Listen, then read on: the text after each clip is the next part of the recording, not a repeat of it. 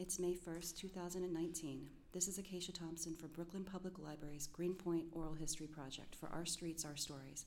I'm here today at the Central Library with Jimmy Pynn, plant superintendent of the Newtown Creek Wastewater Treatment Facility from From 1992 until July 17th of 2014. 22 years. Thanks for being here, Jimmy. You're welcome. It's a pleasure. I love to tell the story. So, in order for me to tell the story about Greenpoint, I want to tell you a little bit about myself and how I got into wastewater treatment. So, let's start at the beginning. I'm the oldest of nine children. I live in Windsor Terrace Park Slope neighborhood. I'm on the same block I was born on. I'm going to be 65 next year, next week. So, um, my mom always told us that we had to get civil service jobs because my father was a civil servant and he, they felt that the security and the constant paycheck was a way to go. So I was fortunate enough that I was had a good grammar school education from Holy Name Grammar School, Catholic school, and I was accepted to Brooklyn Tech. And I took a mechanical engineering course in Brooklyn Tech and graduated in 1972. The most amazing education. I talk about it all the time to whomever wants to send their children to those three specialized schools. I hope they stay the same. I know there's a lot of talk about changing that entrance exam, but it really needs to. You really need to have a basis before you go there, otherwise, you're going to fall behind. It's a lot of hard work. By graduating Brooklyn Tech, um, my immediate concern was to get that civil service job. And I had taken many, many civil service jobs police, fire, traffic device maintainer in my junior and senior year of high school. One of the jobs that I applied for and took and passed the exam was sewage treatment worker. That ultimately led me to the DEP, but at the time of graduation, I had not gotten called. So I went out after graduation and I applied to the New York Telephone Company Brooklyn Union Gas, which is now Keyspan, and to Consolidated Edison Con Ed. I got immediately hired by Con Ed because of my mechanical background in Brooklyn Tech, and I was placed in the Ravenswood Power Plant in Queens, and I was working on Big Alice. At the time, it was the largest turbine in New York City, producing 1 million megawatts of power. And I was learning with skilled mechanics on how you repair, troubleshoot, and work with a turbine. One year during that period of time, which was a lovely experience, I really enjoyed my time at Con Ed, I received notice that I was being hired as a sewage treatment worker. That was May 23rd of 1973. Uh, and I was sad that I left Con Edison. But just to give you a little incentive of why I left, I was making $2.98 an hour, which is $119.20 a week with Con Edison. And the sewage treatment worker's job was $246.40 a week. So I was doubling my salary. It was an easy choice. So the day that I got hired, I arrived at the Owl's Head wastewater treatment plant in Bay Ridge, Brooklyn. I was an entry level person, sewage treatment worker. And the day before, the, a couple of days before, I was using a micrometer, measuring bearings and all kinds of sensitive instruments. And then the day I showed up at the uh, Owl's Head plant, I was in the screenings chamber, raking debris coming in from the sewer, toilet paper, and all kinds of material. And I said, What did I do? What did I do here? But soon after, I learned to love that job too. Uh, my mechanical skills that I had from both Brooklyn Tech and also from Con Edison uh, immediately got me into the maintenance side of the wastewater treatment business, and I started both the maintenance and the operation. So I had five promotions during my time through the DEP. So it's pretty easy. You take a test, you get promoted. You take a test, you get promoted there's a rule called the Peter Principle that ultimately everybody rises to their level of incompetence. That never happened to me, by the way. But uh, I was able to take four civil service promotions during that period of time. And I went from sewage treatment worker to what we called uh, foreman. We're not allowed to use that term anymore, right? We have to be more gender neutral. And then after that foreman position, I became a watch engineer I studied electrical engineering over at Staten Island Community College and I passed the electrical engineer's test. So I became a, watch engineer. And what that entails is we manufacture electricity using the methane gas, which is a byproduct of the wastewater treatment process. We'll get into that later. And we make electricity with diesel engines with that methane gas. So being the watch engineer, you're in charge of all the electrical power distribution and um, consumption. And then a year after I was a watch engineer, uh, I took another promotion test and I became a deputy plant superintendent. I didn't think I knew enough about being a watch engineer, and all of a sudden they're promoting me to another level. I was the deputy plant superintendent at the Owl's Head facility. And Owl's Head at that time was going under a massive construction project. This was 1983. and we had a $400 million construction contract that was starting. And I thought, wow, here it is. This is the stuff that I love. So we got through nine years of that, and the plant was about halfway done. And all of a sudden, there was an opening at the Newtown Creek wastewater treatment plant. The former superintendent, um, Michaelis, Elmer Michaelis, was going to retire. So in August 18th of 1992, they transferred me over to Newtown Creek to work alongside Elmer for the next three months because he ultimately retired on December 23rd, 1992, and I took over the next day. And that was my start of operating the Newtown Creek facility. So let me tell you a little bit about Newtown Creek before I go into the construction that took place. Newtown Creek was built in 1967. It opened in 1967. It was built in the early 1960s, 3, 4, up to 1967. At the time, it was the 12th of the, of the, the 12th plants in the New York City system.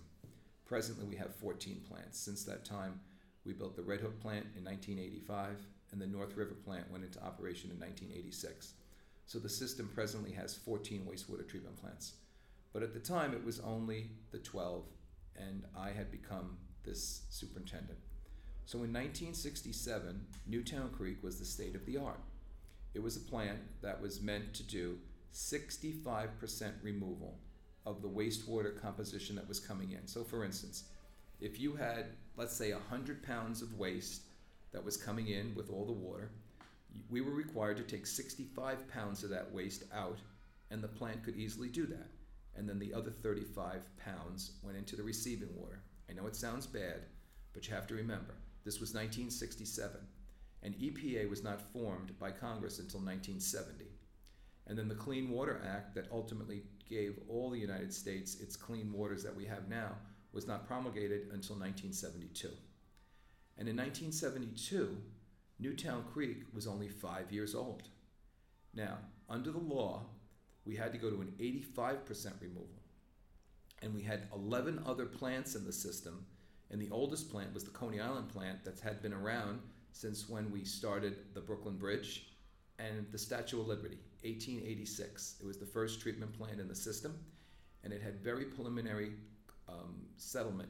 What happened, we would screen the material coming in, and we would add alum in order to settle out whatever could settle, and then we added chlorine gas to inject into the water, and those waters were going into the Coney Island beaches. And you have to remember, the Coney Island beaches and the Coney Island boardwalk was the Disney World of its time.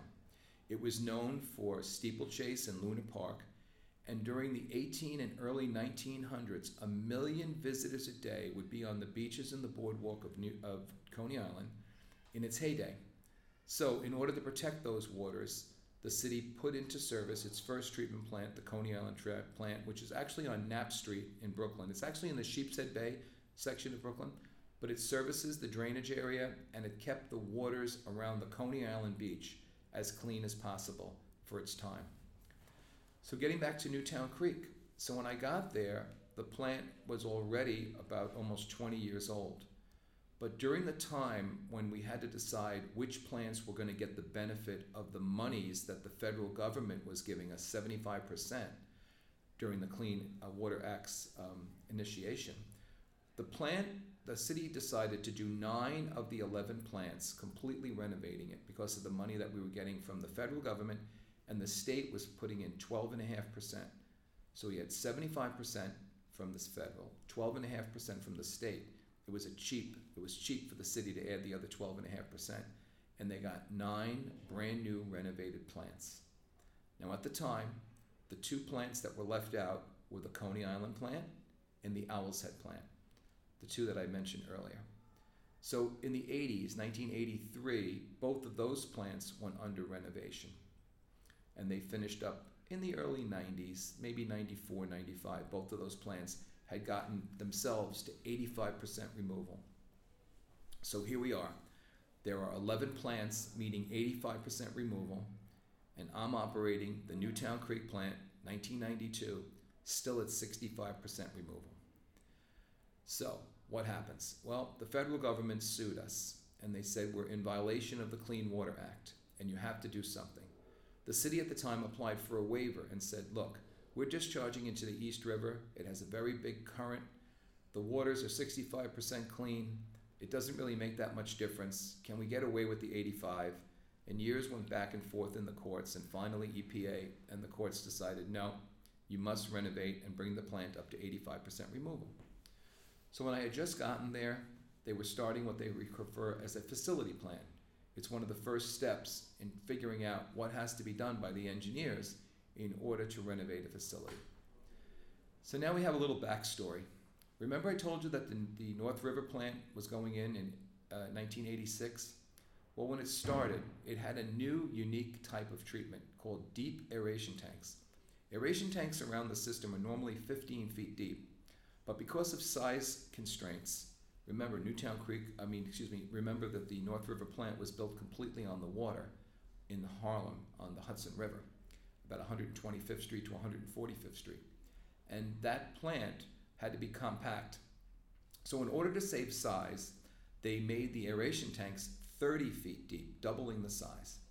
And when those tanks went into service, you're not going to believe this, but the microorganisms that are active in the aeration tank that make the process work, and I'll tell you about that later, they got the bends, just like divers get the bends because of the deep tanks. And we were failing, and the process was failing. So we had a lot of engineers, and we actually had people from Japan who had a similar, similar experience. They said their deep tanks didn't work either. But luckily, we figured it out. Now, in order for an aeration tank to work, it's kind of like your fish tank. So there's a diffuser system that pumps air in, that under gravel filter you put down first, and you have those two air stones in each corner of the tank. You fill the gravel, you put the water, you put the fish in, and you have an air pump that's pumping the air in. That's exactly the same process in an aeration tank. We add air into the water, and the air makes the microbes live, eat, be active, and they eat the waste product. Now, by having deep tanks and having the air level only at the very bottom of the 30 foot was causing the upper level of bacteria to starve of oxygen. So, what we ultimately did to make it work is we put a supplemental layer of air halfway up. So, we had a diffuser grid, that's the thing that disperses the air at the bottom, at the bottom of the tank, and halfway up at the 15 foot mark, we put another set of grids. So, air was going in at two elevations, and therefore the microbes worked and the plant was a success. But until we figured that out, our facility plant was using the same design, and the state rejected it. They said, no, you can't make it work at, at North River. We're not going to allow you to do it at Newtown Creek. So, I guess to my blessing, we had to start a brand new facility plan. And the reason it's important for the story is that I'm going to tell you the end point now. I was there from the first day of the facility plan until the last day of construction when the plant was finished, and that was over a 22 year period at a cost of $5.2 billion. And um, I have a lot to tell you, and it involves both the community, the operation, the construction, and a lot of pretty amazing things that happen with Valentine's Day and movies. So let's go through the story. So, as the facility plan was being developed, as the operator, the chief operator, I was involved Jimmy, what do you want in the plant? They would say. I said, I want it simple, I want it maintainable, I want it reliable. Let's not go fancy. I know the computer industry was in its in its heyday there, and everybody was talking about computer driven this and computer driven that. And we've had some some luck and not a lot of luck with computers in the wastewater. They're not robust enough at the time to work in that kind of an atmosphere. So we I tried to get a balance between the new technology and the old reliable, what I call Egyptian technology, the stuff from hundreds of years that just work very reliable. And um, I had a good voice, and a lot of people listened. So we got a very, very good facility plan. It met all the requirements of both the state and the federal government. But it was taking a long time. Remember, we tried to get a lawsuit to stop us from having to build it. We wanted to get a waiver. So the state was getting annoyed, and EPA filed a lawsuit against us. We lost in court and the judge ordered it to go under a consent decree. A consent decree is a court order that mandates a schedule that must be maintained. And not only does it have to be maintained, they appointed, they appointed a, point, uh, a court officer called a judicial referee, and his name was Bob Schaff. And he came from Chagrin Falls, Iowa. And he was a wonderful, wonderful man. He was an ex Navy pilot and he was an engineer and he had a reasonable set of skills that allowed us to both be the disciplinarian and push us forward when the schedule was falling behind, but also understand what was necessary to get a operating plan under construction. So he, he kept the balance. So as we finalized the contract drawings and we set out for the first amount of construction, here we are up to 1998. So I got there in 92 and 1998 we're starting to put the shovel in the ground. That that 6 years took a long time to get the facility plan and the thousands and thousands of documents. We wound up in the end with 22 major contracts, each one of them having sets of drawings and specifications. The drawings per contract ranged approximately 800 pages. So you can just imagine the amount of work 800 times 22 contracts and thick telephone book sizes of specifications about how the materials had to be built, how the equipment had to operate. And um, I, you know, I'm not trying to brag, but I read every page and I knew every every page of the document because as the operator, one of the questions that came up is how did the plant operate and still be under construction? Well, that's the challenge. And to the um, to the benefit of, of my employees, the people that worked with me every day, we managed to continually operate. Now, normally, when you're doing a construction project like that, EPA and the state, DEC, give you a little leeway. They would lessen the treatment that you had to do. And remember, I stated we were doing 65% removal. At that time, the state was not satisfied, so they made us go to 75% removal with the old existing plant as we're tearing it apart. I said, wow, now you're adding a real challenge. So what we did in, doing, in order to get that extra 10% removal is we add chemical treatment. Naturally, the plants actually operate just like your stomach, and the biology inside of your belly is the same biology I use inside of the aeration tanks, but it wasn't good enough because we didn't have enough of those tanks. So we had to add chemicals, and chemicals helped settle and enhance the process to get to that 75%. So as we were going along, proceeding with the construction, we had these chemicals and we were meeting our permit. So let's just stop a little bit and let me go back and tell you why the community got so involved with Newtown Creek. As I said, it was operating since 1967. It was state of the art, but it had no odor control systems whatsoever. All of the processes were open to the air. And even though the result of the water going out into the receiving waters, the East River, was fairly clean compared to what came in, it was a very odorous process to have this in your neighborhood. Now, at the time, there was a fat rendering place. When the butcher finishes all the tailings and all the, the scraps that he used after he butchers the cows and serves the meat to the public, there's a collection company that comes around and takes all that fat. All of that fat was rendered down in a Greenpoint factory called Van Iderstine. And Van Iderstine was well known as you went over the old Kosciuszko Bridge, you knew you were coming into Greenpoint because the odor of the melting down, the rendering of this fat from the butcher shops was absolutely deplorable. So eventually they moved to the Carolinas. They moved their whole operation to the Carolinas. And lo and behold, when the people stopped smelling Van Iderstine, the fat renderer, they started to smell Newtown Creek, the treatment plant. And boy, did my phone start to ring. Because that transition happened just about the time that I got to Newtown Creek. So, the plant smelled. I knew it. There was not much we could do about it. We were in the early stages of the facility plan. There was a, a group of folks there, the Newtown Creek Alliance, that was heavily involved in all things environmental. Let me give you a little history of what was going on at Greenpoint at the time. Greenpoint was a very, very industrial commercial area. There was some residences, mostly Greenpoint immigrants that had come from Poland and settled. It also had a very large Irish contingent that was there from the early 1940s, 50s, and they were still around. Good, hardworking people that actually sometimes didn't have to go too far to get to their jobs because the jobs in the neighborhood were close by. But the odor was tremendous. And these people had enough and they started organizing.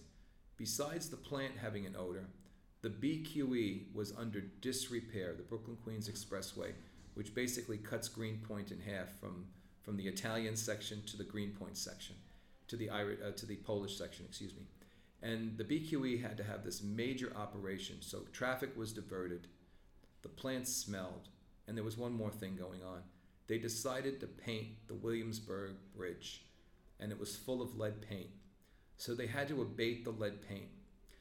Now, I think you know that every community has a community board, and community board have chairs of different committees. And New York City's community board number one in Greenpoint, Brooklyn, which is the one that covered Greenpoint, and that I went to 22 years worth of monthly meetings, um, had an environmental chair, and that environmental chair was inundated.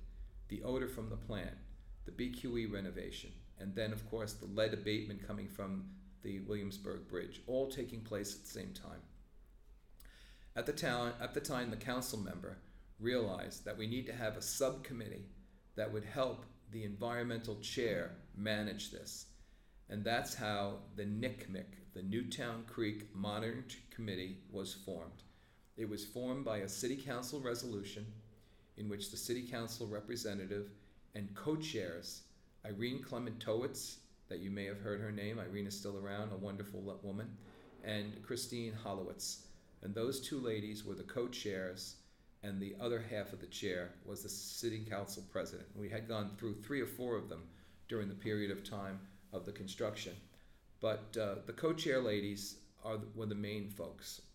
So I got my first introduction to the NCMEC committee when I went to the Swinging 60s uh, Center in Greenpoint, and that's where we held one of the first sets of community board meetings where I was introduced to the public as the new representative of the Newtown Creek treatment plant. And at the time, I'll tell you this story, it's a little funny. They had a Polish interpreter because I was, you know, telling my story about what our plans were and how we were going to renovate the plant. So they had a Polish interpreter. And as I'm speaking to the audience and giving them my thoughts on how we're going to proceed with this very long project that's going to bring them ultimate relief, there was an old Polish woman in the first row. And as I was talking, she was yelling at me. She was moving her hand and she was yelling. And she was speaking in Polish, and I don't mean to be rude, but I'm going to say, she was, yeah, yeah, yeah, yeah, yeah, yeah, guvna. Yeah, yeah, yeah, yeah, yeah, yeah, guvna, guvna. So at the end of the at the end of my spiel, and uh, we were they had told the story in both English and Polish. I asked the interpreter. I said that woman in the front was yelling the whole time. I said, "What is this guvna, guvna?" And she says, "Jimmy, that means shit." I said, "Oh my God." She said, Yep, she's very upset because what she was saying in Polish was the plant smells like shit. I apologize for the word, but you have to understand the emotion at the time. I said, Okay, I get it. The people are upset. I live in Brooklyn. I don't want to offend anybody. We're going to do this right. So my relationship with the NCMEC committee started. It was a wonderful relationship. I got to know every single person, their names, their wives, their daughters, their husbands, their grandkids they got to know my family. I decided that from the first day, and I'm getting emotional, I apologize. From the first day, I was never going to lie to them. I was going to be transparent, and they were going to know everything that went on in this facility. So together, we would see the progress and hopefully have a successful job. And it happened. That's the way it happened. So um, I'm emotional because uh, I spent so many years there and had so many friends those people, a lot of them passed away. That um, they're great memories and uh, very proud of the success. So um, I'm just going to take a moment and we'll go back. Okay, so now it begins. So after the first community board, we said we're going to involve these people to the chagrin of some of my DEP superiors, you know, but I said, look, it's not going to work unless we have a partnership. So the operators have to contribute, the designers have to contribute, and the community has to contribute, and we have to all work together. And actually, it was a winning formula. Years later, many, many, many people still talk about it today that the way that we handled it, the approach from the beginning, was the right formula. So I'm very proud.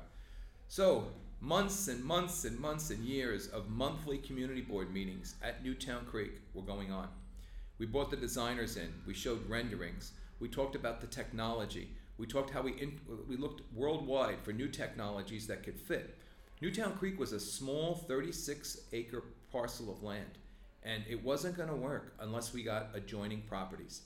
So what happened? We were fortunate enough that Exxon and Mobil were our neighbors, and Exxon and Mobil had large refinery capacity at those facilities. And people in Greenpoint would remember the very large white tanks that were on both sides of the street on Greenpoint and uh, over by um, uh, just in front of the Greenpoint Avenue Bridge. There was another row of them.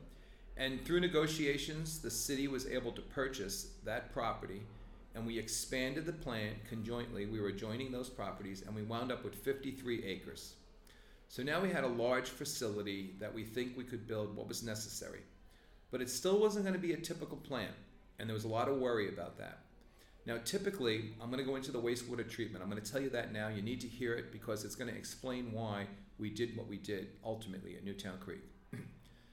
Typical New York City and nationwide and even worldwide wastewater treatment plants are a five step process. Very simple. Wastewater comes in from the surrounding areas, from the homes and businesses, and in some cases, like New York, it's called a combined sewer. They're also attached to the catch basins at the corner. So when it rains, the streets and the gutters fill up with water, and the water conveys down into the catch basin, and the catch basin goes to the treatment plants. You can imagine in a city like New York that's completely paved, how much extra water can occur. Just to talk about it in times so you can get some sense. Newtown Creek was uh, 25 square miles of New York City was the Newtown Creek drainage area. And one eighth of an inch of rain, one eighth of an inch, look at it on a ruler, it's so tiny, is an, exist, is, is an extra 63 million gallons of rain. So if you had a half inch of rain or a one inch rainstorm, you can imagine how each of the drainage areas in New York City were impacted by that water, and that water would be going, for the most part, to the treatment plant. So, once we started to think about how the treatment had to go, and I'm going to explain it, we were able to decide how the ultimate plant design was going to be was going to be built. So in wastewater treatment, the first thing that happens is that the wastewater enters into the plant and it's screened you have to remember that toilet paper for the most part and and you know your bowel movement and your urine that comes into the treatment is most of what happens when it comes in from the city sewer system you know you have dishwater you take a shower you have the washing machine water and that's basically it that's what happens 99% of the water that enters into the treatment plant is clean water but it's used to convey the liquids from the toilet and your sink very small percentage. I'll explain it more later. So the problem is is that the catch basins on the street can pick up a lot of litter. And that's where the heavy debris comes from. We're a littered society and we throw cigarette butts and coffee cups and anything we want because, you know, we're very rude and we allow that material to go on the street and then that goes into the catch basin and when the drain when the rain occurs, that material flushes into the treatment plant. So anyway, the first thing we do is we screen the flow. Now, once we screen the flow, you have to realize that all of the flow got to the treatment plants on their own inertia, which means that the pipes in the street are pitched.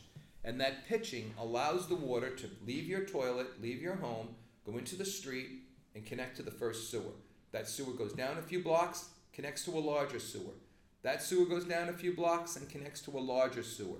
So on and so forth. And all by gravity, all by pitch. So when it gets to the treatment plant, most cases it's 75 to 100 feet underground. Now you say to yourself, well, I got to pump that sewage up. So I screen it to get rid of all of the debris. I allow the sewage itself, the fecal matter, the toilet paper is already dissolved. You don't realize it, but it's dissolved. And of course, the urine stream and any chemicals, household chemicals, some industrial chemicals, all that comes through. But it enters into what we call a wet well. And the wet well is where we store the water for a short period of time while we pump it up. Once we pump it up, we've, we've infused the water with enough energy, because we've pumped it to the highest part of the plant, that from that point on, it goes through the various treatment on its own inertia, and then it still has enough energy left to go out into the East River or the outfall to return back to the receiving waters. So you go from the screens to the pumping station, from the pumping station to the primary settling tanks. The primary settling tanks take out the grit and the silt. In a combined sewer system, if you sweep your street and you sweep your curb, you notice there's always a pan, a dustpan full of silt or dirt. Where it's always around us. So that material gets flushed into the city system every time it rains. So the primary tanks settle out what we refer to as inorganic material, the sand and the silt. The rest of the sewage, the organics, pass through. So the first step then is primary treatment, settling. The next thing we do is we add the wastewater into the aeration tanks. Now, a little bit of what I described before about the fish tank, I'm going to reiterate. So, in the aeration tank, we pump in compressed air. Our, the air that we breathe contains 21% oxygen, and the microorganisms from our belly that came out in our waste when we went to the toilet is what's actually in the solid material that we wasted out of our bodies. There are billions of microorganisms. You know what's going on today probiotics, eat the yogurt. You want to make sure that the, the bacteria in your stomach is healthy bacteria.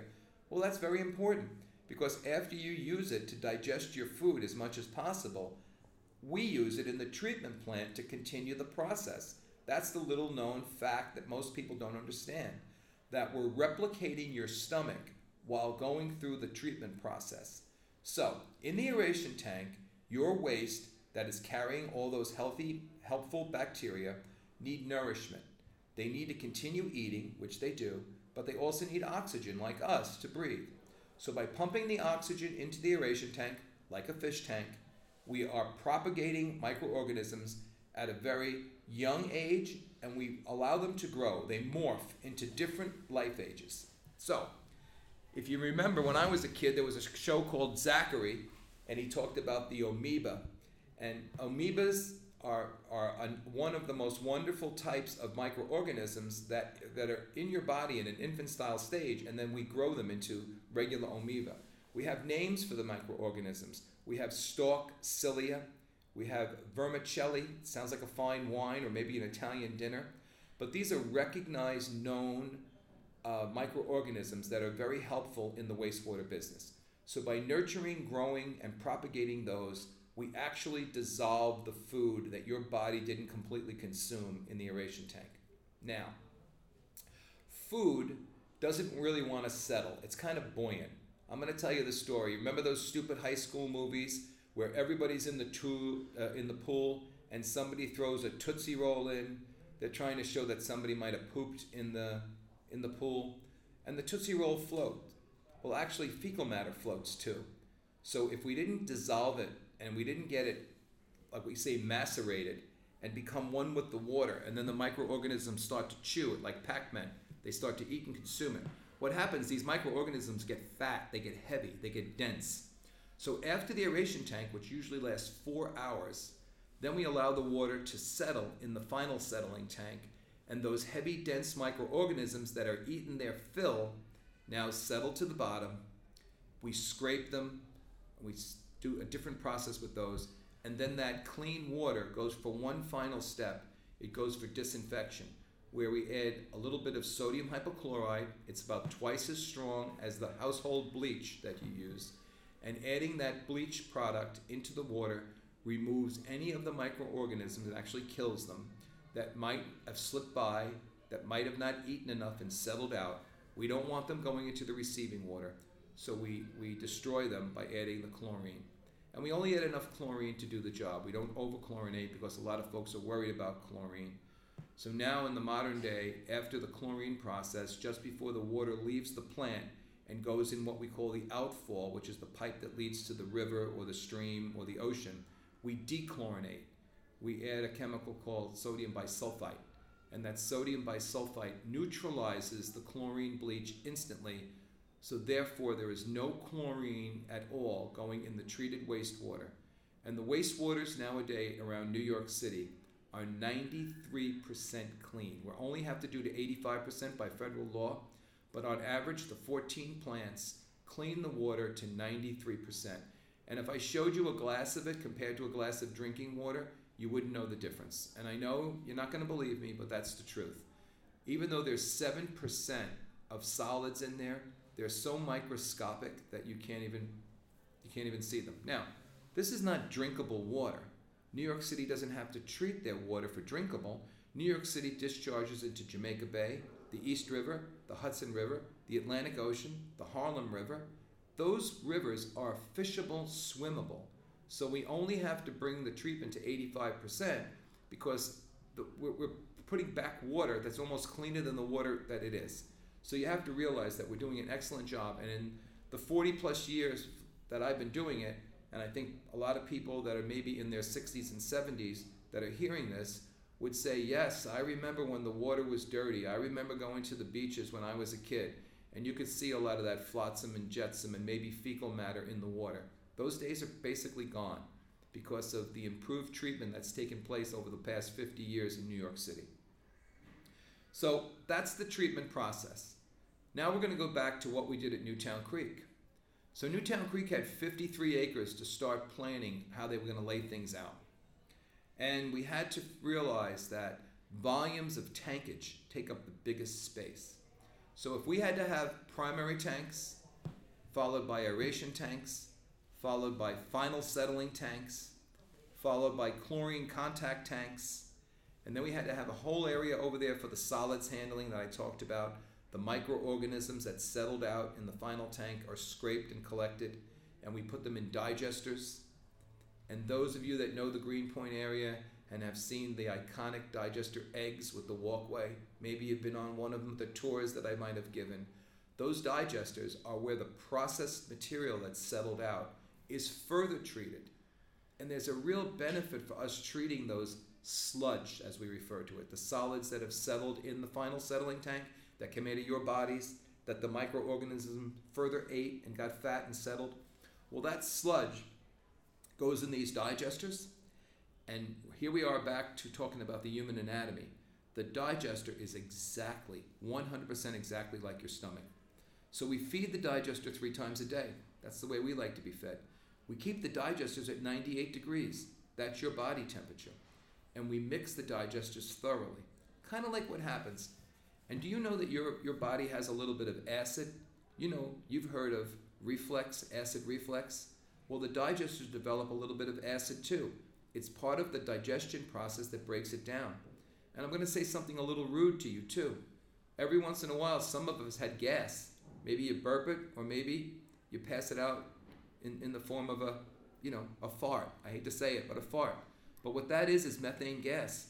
It's the same methane gas that the digesters produce in a way, the same way your stomach produces. So we further break down the compounds that have been collected and we make natural gas, methane gas.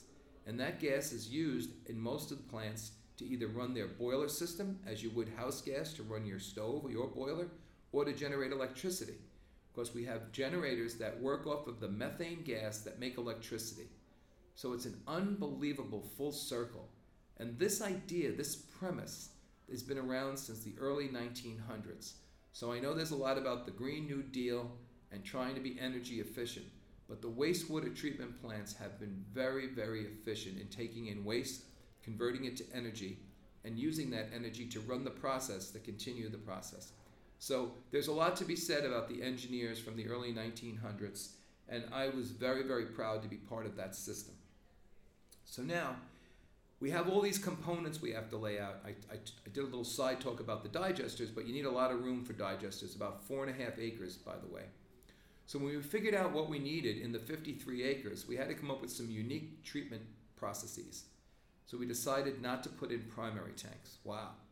This was a real split between the engineers. A lot of people doubted that the facility could operate without a primary tank. But we looked at some old technology that was used in the very early rudimentary stages of wastewater treatment, and they were called detritors. Now, detritors were 25 square foot boxes, and I have 48 of them.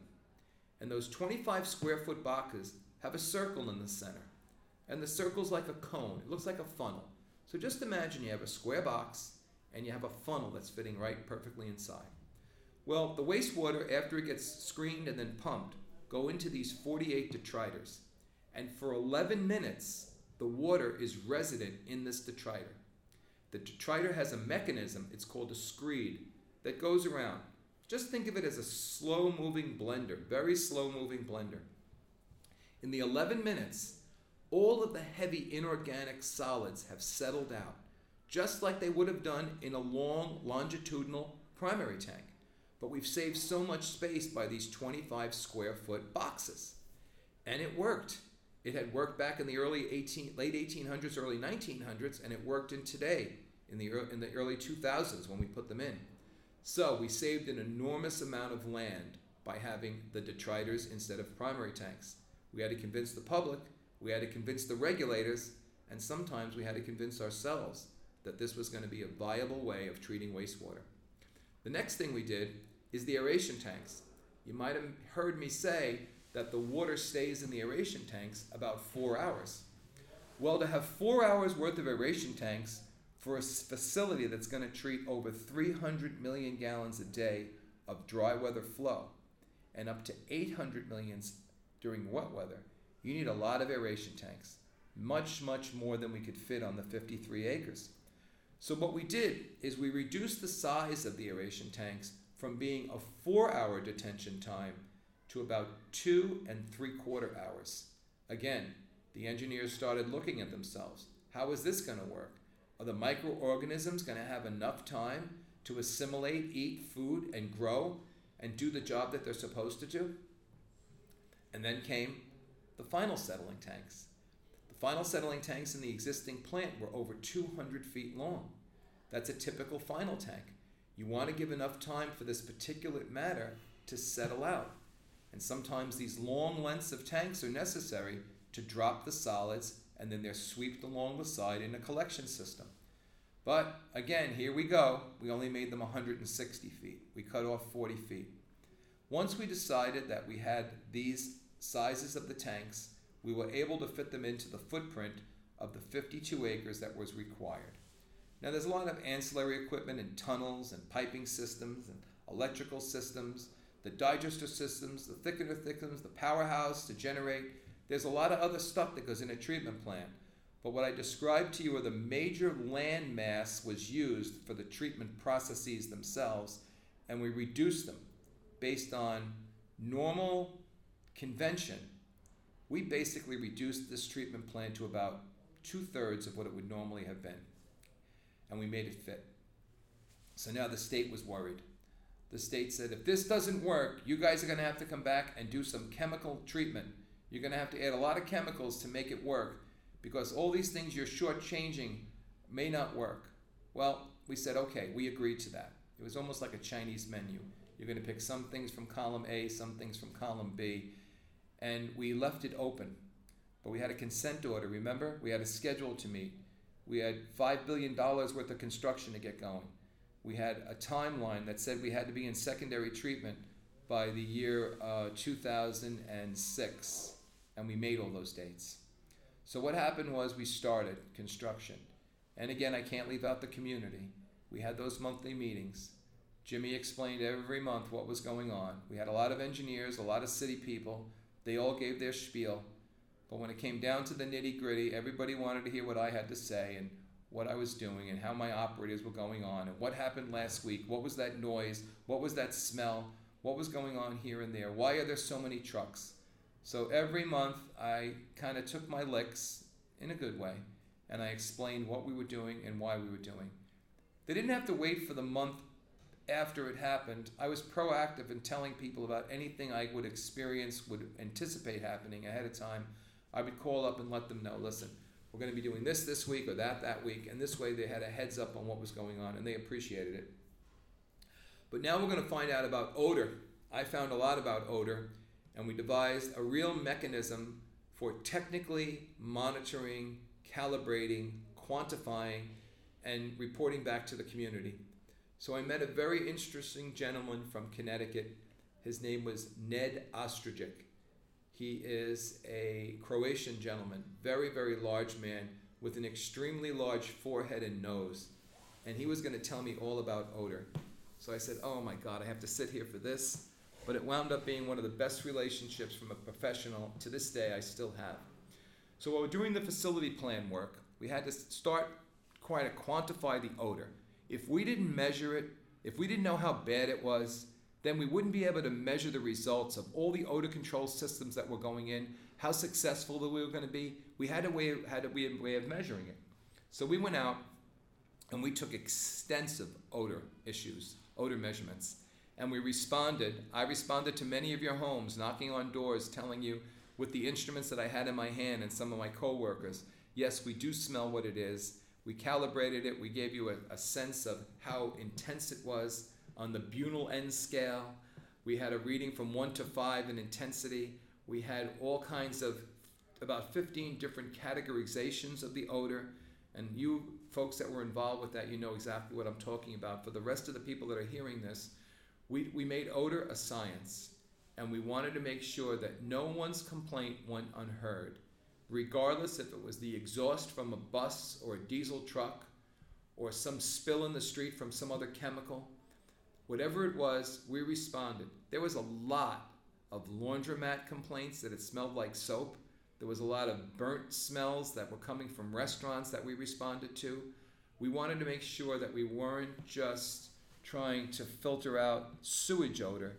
We documented, calibrated, recorded, and responded to every single odor that everyone picked up. We had a special number and we had a 311 connection that if you had an odor and you called either 311 or the special number, it went directly to me all hours of the day and night, and we instituted a response team that went out with the instruments.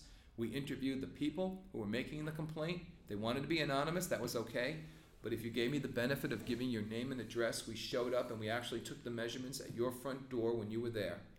And by doing so, we were able to build a relationship with the folks that realized hey, these people care. They're not just building something or allowing this plant to operate without having a good impact or at least a response to the community. I was not able to solve every odor issue.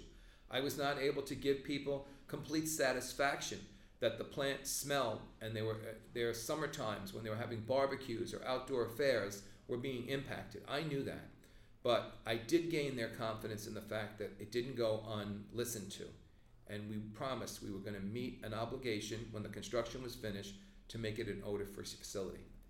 So, as we continued through the 16 heavy years of construction with traffic and cranes and deliveries and working nights and weekends, the plant started to gain notoriety. People started to see this new reborn plant come out of the ground and a lot of interest in what's going on in there, what's going on.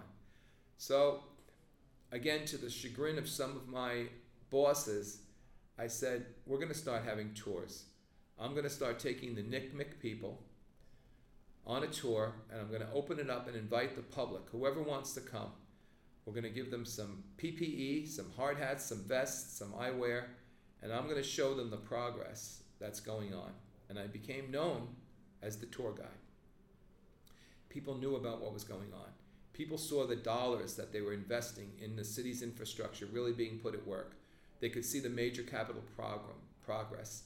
You could see all of the industrial tools and the thousand tradespeople that were on the site for a four and a half year period during our peak of construction, in which we rented space in the abandoned property that Exxon left after we tore down their tanks. We rented that space for 350 parking spaces so the community wouldn't be inundated by the tradespeople coming in from all over the city to work on the project.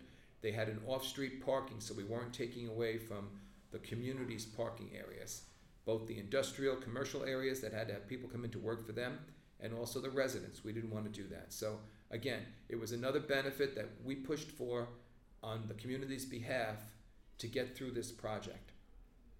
So, as the tours became very popular, and as the plan started to reach some of the final stages.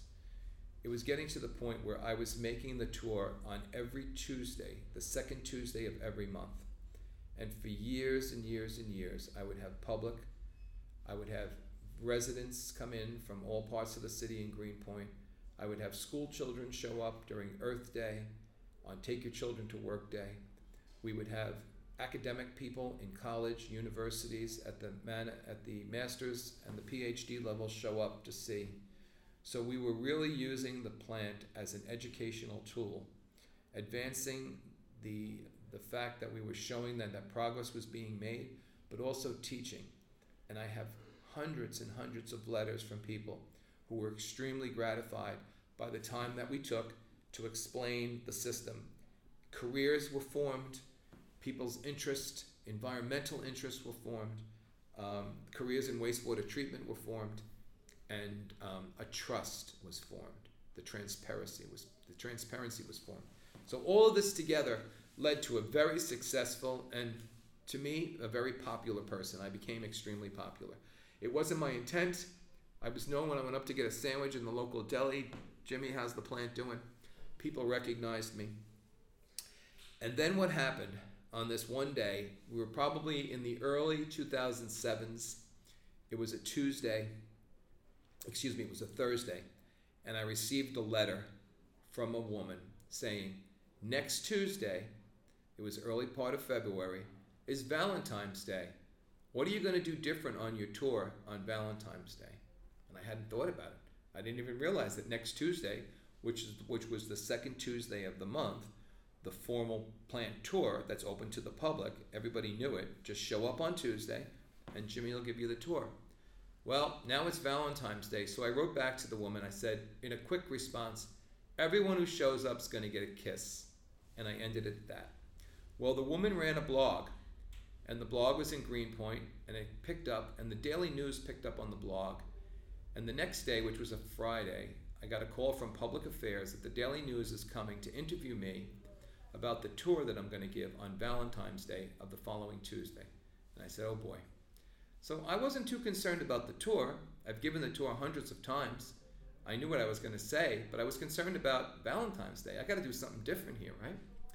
So, believe it or not, the Daily News wrote the article. They took a picture of me up on the digester eggs. My arms were out out uh, reached. I had a sign, um, Valentine's Day, and the background showed the New York City skyline. I mean, it was pretty enticing. So that Daily News article, all of a sudden, I guess, you know, went viral. So over the Saturday and Sunday at my home in Park Slope, Windsor Terrace, I sat down and gave 13 phone interviews with the New York Times, the LA Times, the BBC, the Discovery Channel, ABC, CBS, NBC, uh, PBS, and I couldn't believe it. So now, here it is, Monday morning. I show up at plant and I said, What are we going to do? I think this is turning into something incredible. But what am I going to do about these kisses? I said, You know what? I'm going to call Hershey's and see if I can get some Hershey's kisses. So I picked up the phone and I called Hershey's. They happen to have headquarters in New York City. And I said, Hi, my name is Jim Pynn. I'm running the tour on Valentine's Day. And I promised everybody a kiss. And I was wondering, We know. They said, We know. We heard all about it. We read the news article. How many Hershey's kisses do you want? And I said, Wow, that's so nice of you. Maybe a couple of hundred. Well, they wound up sending me 3,000 of the very large Hershey's kisses. They're about almost two inches high and they showed they gave me these beautiful display trays with Hershey in it. So here I had all these kisses. I said, "What's going to happen?" So my department was worried. Normally I do the tour myself. I have 20, 30, 40 people. The uh, visitor center at Newtown Creek, which was built as part of an amenities package for the community, can hold 100 people in the classroom. That's where I start off every tour giving a dissertation. Well, the morning when I showed up on Tuesday, there was an estimated 700 people lined up outside Greenpoint Avenue going up towards Manhattan Avenue. The police were there with barricades, and there were truck after truck after truck from major news organization. I couldn't believe what had happened. It had gone viral. Luckily, I wore a jacket and a red tie for Valentine's Day, and I was prepared to give my spiel.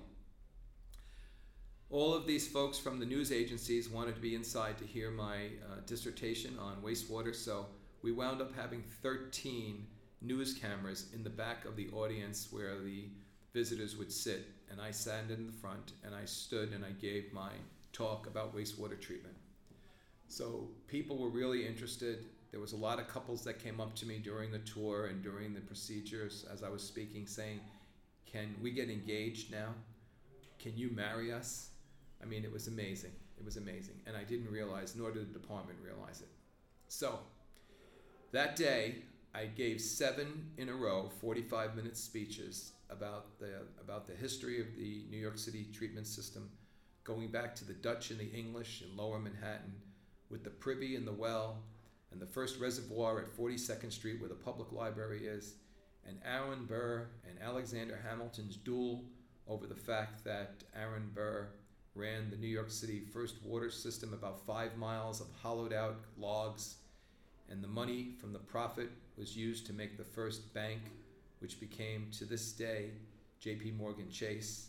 And Alexander Hamilton at the time was a real Federalist, and he only wanted to have federal banks, so that led to the continuous disagreement that he had with Aaron Burr, and ultimately the duel in New Jersey, Weehawken, that killed Alexander Hamilton. So, listen to this history. Isn't it amazing how everything is 365? It comes around. So, here I am in the center of this mass audience, 100 people, asking me various things, and I gave the tour seven times that day. But let me tell you a little side story. Two things happened. The news organizations, every single one of those 13 news organizations, used that footage in the next several days. And the night of the actual tour, t- the Tuesday of Valentine's Day, Jay Leno and Kimmel, in their opening monologues, used my representation. Jay Leno's story went something like this Hey, did you hear about that guy in Brooklyn that giving tours at a sewage treatment plant? I like to take my girl to something more romantic like a cemetery. That was his little one liner. So I got notoriety on two late night TV shows about the tour in Brooklyn and a sewage treatment plant on Valentine's Day. And here's the funniest story. My son went to Boston College and played rugby. One year he did a semester abroad in uh, Australia. He met up with the Ruggers there and played rugby. And he had a friend called Aussie Matt, we called him. His name was Matthew. Well, about a day or so after the broadcast, I guess the BBC showed this in Australia because Aussie Matt called up and called up my son Matthew and said, Hey Matt, is that your father that I saw on TV giving the tour on Valentine's Day? And my son said, Yep, that's my dad. He goes, Yeah, it was all over Australia. So I guess everyone says they have that 15 minutes of fame. My 15 minutes came on Valentine's Day, 2006 or 7 on a Tuesday when I just said I'm going to give everybody a kiss, and look what happened. So, tours were a big part of the organization, showing off the facility. We finally got around to finishing the plant, and we made a good promise because the odor control systems came through. And the Greenpoint community realized that engineering can be, the municipality can be held accountable, we can do good engineering and design, and we can make the odor go away and we were very, very pleased that not only did we eliminate the odor, we gave a landmark to the community, a place where to this day children show up. We have programs that teach about water and wastewater. We have an art and poetry contest that's held every year in which we portray the winners of those contests at Greenpoint. We show their artwork. I've had all kinds of engineers from around the world come and see the miracle of this curtailed treatment that we installed and built and made work with 94% removals now for the past 10 or 13 years. Every time the UN's in conference, uh, UN representatives are always asking to come. So one time during uh, the end days of my stages there, I had 100 Chinese mayors that actually came in for the tour. Now, in China, there's many Daryl uh, uh, talking, uh, what, do you, what do you refer to it as? Um, um, there are very many different Chinese languages in, in the Chinese culture, but Mandarin is the universal language. Now, I had two Chinese guys that worked for me, and they both spoke Mandarin. So I was giving my spiel, and I had my two friends on either side of me, and they were both translating this information back into Mandarin. So every one of the audience members from China delegation understood what I was saying. So the diversity and the many different people that I've met and uh, over the years, and we've done a few movies, I don't know if you heard about the movies, but the producers and the directors, they love the shapes and the architecture that was designed by James Polshek and partners. That architecture has, has led to the desire by many movie theaters, uh, movie companies to come in and make movies. One of the best movies we made over a seven day period was Salt with Angelina Jolie. And we used many, many components of the facility during that Salt uh, movie film. And uh, so there's been a lot of shows like The Good Wife, Elementary. Um, I can't even remember them all. But a lot of shows have used the backdrop or the interior works of uh, Newtown Creek uh, in order to save sets and save money and save time. So New York City welcomes that. Uh, the, the film industry is a big industry in New York City, and they allow the filming as often as possible. It doesn't disrupt the process. We made it work, and uh, everyone was very grateful that we opened up our doors to the film industry because it just enhanced more of the economic engine that is New York City by allowing that to happen. So the plant wound up being very successful. The community was happy. We met our obligation. We met the Clean Water Act. The consent officer, Bob Shop, was very happy. And sometime in early 15, we had our last committee meeting with Nick Mick, and also we had our last construction progress meeting. And it was a sad day because we all knew a lot of accomplishment had taken place, and we were very successful with the cooperation and the teamwork of all parties. So um, I miss Newtown Creek. I miss being there. I'm retired now five years. I left in 2017, uh, excuse me, 2014. I apologize. And um, I'm working in an engineering field with a firm called Arcadis that does water and wastewater work. And one of the things I'm working on right now, to be honest with you, is we're building protection systems against a future Sandy in lower Manhattan. Up to 25th Street on both sides, of the east and west. We're building walls or we're designing walls and pump stations that would be able to pump out of the next storm. So my career in wastewater hasn't stopped. Um, I'm trying to help with my, excuse me, with my practical experience, engineers on designing systems. But you know what I missed when I started telling you the story? I missed why treatment plants are where they are. I missed telling you why there were 14 treatment plants. I wished I missed telling you about the need for a treatment plant to be alongside the water. So let me go back. So the, the story in the 17 and 1800s in New York Harbor were one of immense commerce. New York is a natural waterway. We have natural shipping locations that can take place along over the 500 miles of shoreline throughout the city. And that brought commerce and a, an economic engine into New York.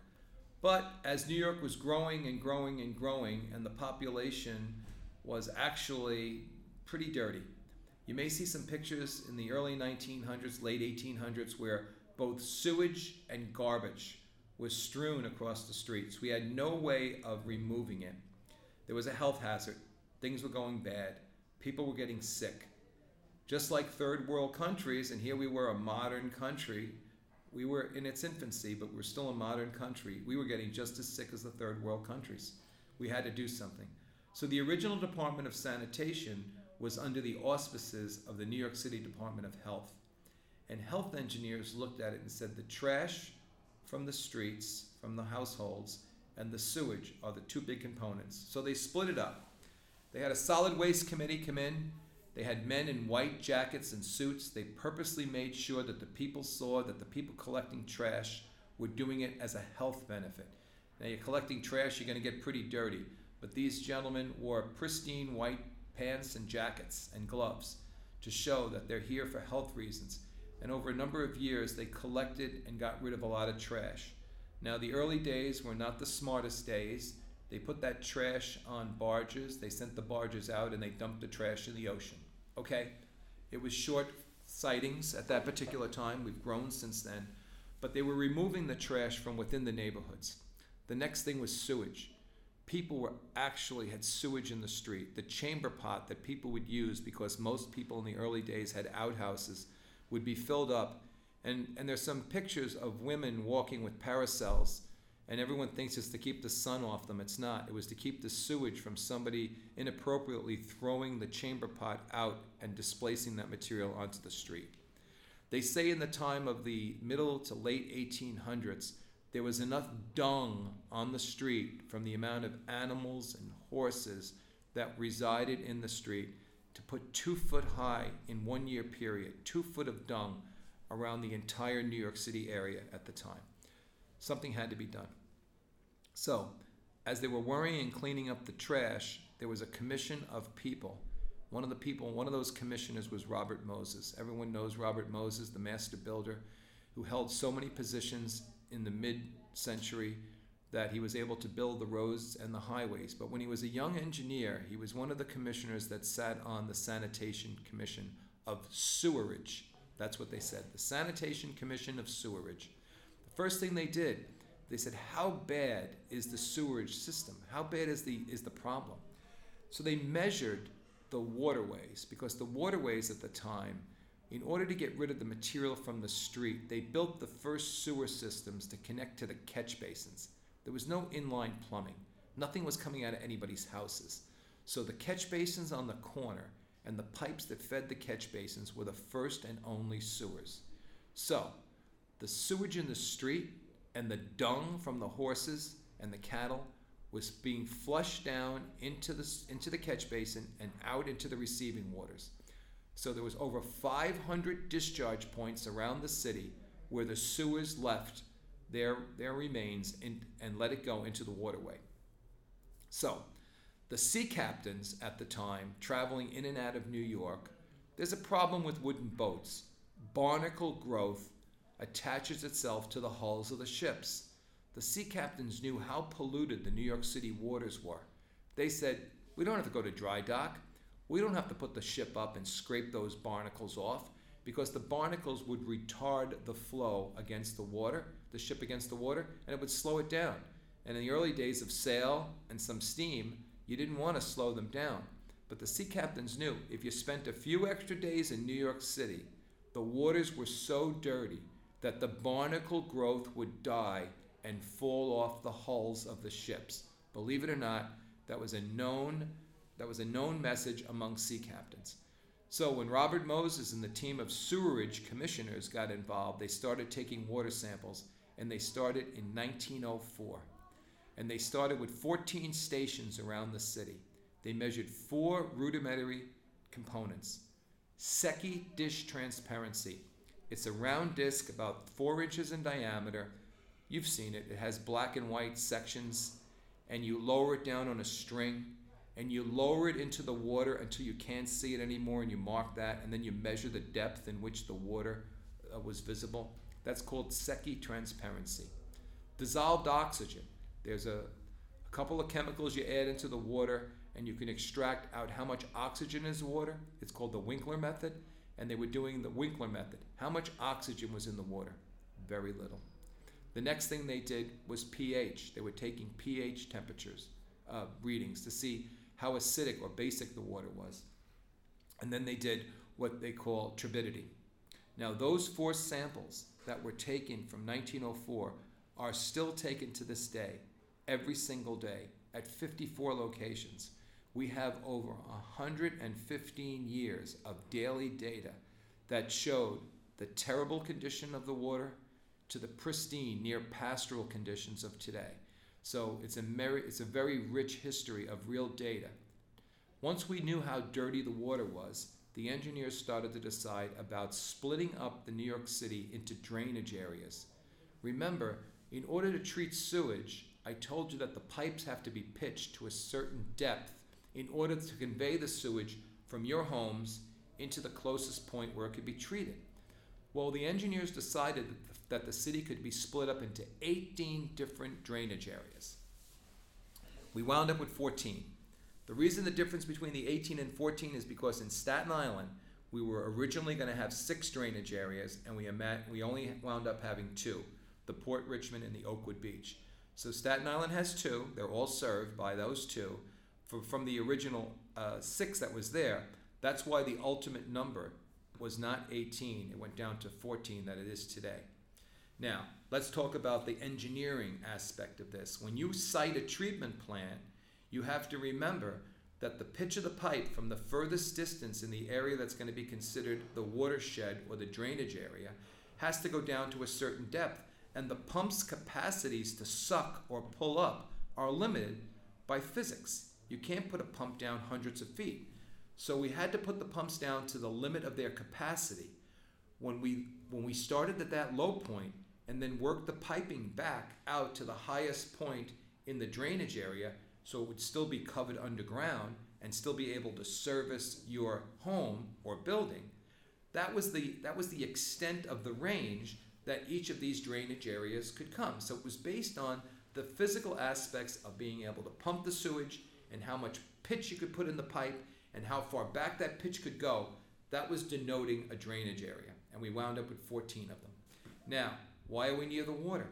Well, we're near the water because when the sewage is collected, the existing 500 pipes that were going out into the water already were at the shoreline.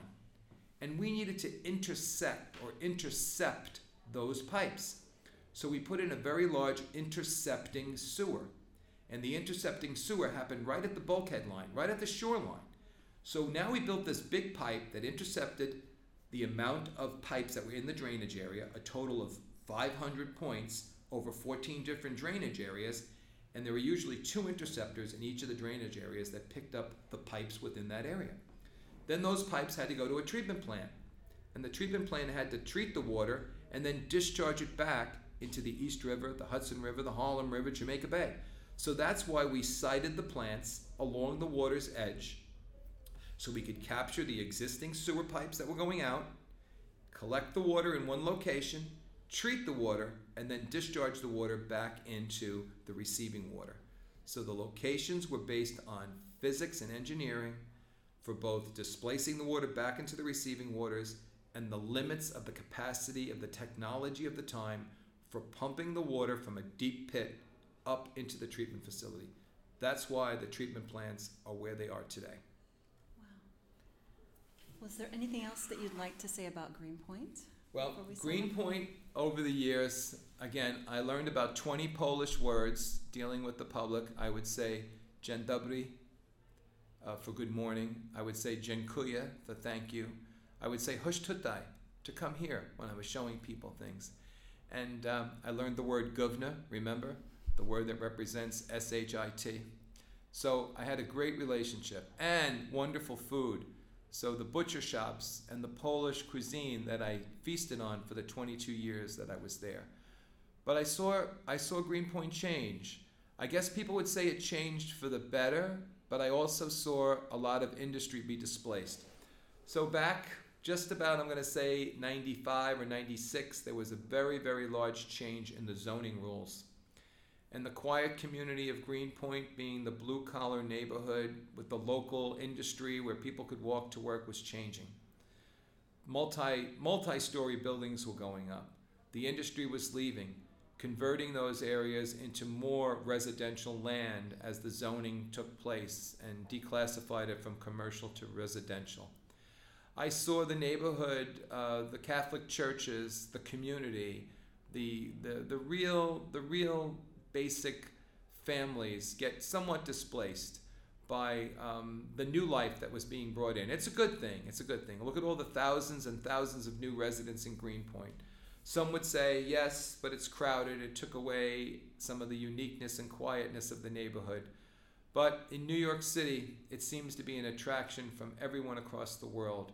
And Greenpoint, Williamsburg, my neighborhood of Park Slope, and many, many other neighborhoods. Just look at Manhattan how we just keep on building up and up to accommodate the more and more people that want to join this wonderful place we call New York City. So, although it's hard for the residents, the older people that live there, sometimes they're disgusted or disappointed in the things, the way changes. Look at the faces of the young people, the families that they're growing up.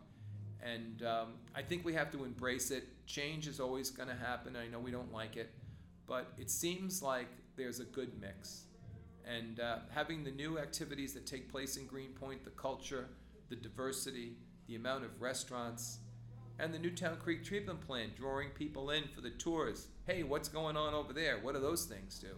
I think it all lends itself to a very positive, positive atmosphere. And with the upcoming cleaning of the Newtown Creek Canal, the money that's going to be spent, it's a Superfund site. It's going to be eventually cleaned. We're going to have basically marinas there People are even going to be more attracted to the waterfront along the Kent Avenue side. Of course, it's blossomed into an amazing amount of tens of thousands of new residents along the water of the East River on Kent Avenue. Same thing's going to happen within the tributary of the Newtown Creek Canal as it meanders from Greenpoint, Brooklyn into Long Island City, into Maspeth and West Williamsburg, as they call it, East Williamsburg, the industrial sections. So I think there's a bright future for Greenpoint. It was my pleasure to be there. I hope I added some value. The friends that I met are great, and the memories I'll have forever. It was my pleasure um, adding my little piece of the story. Thank you. Thank you for your story.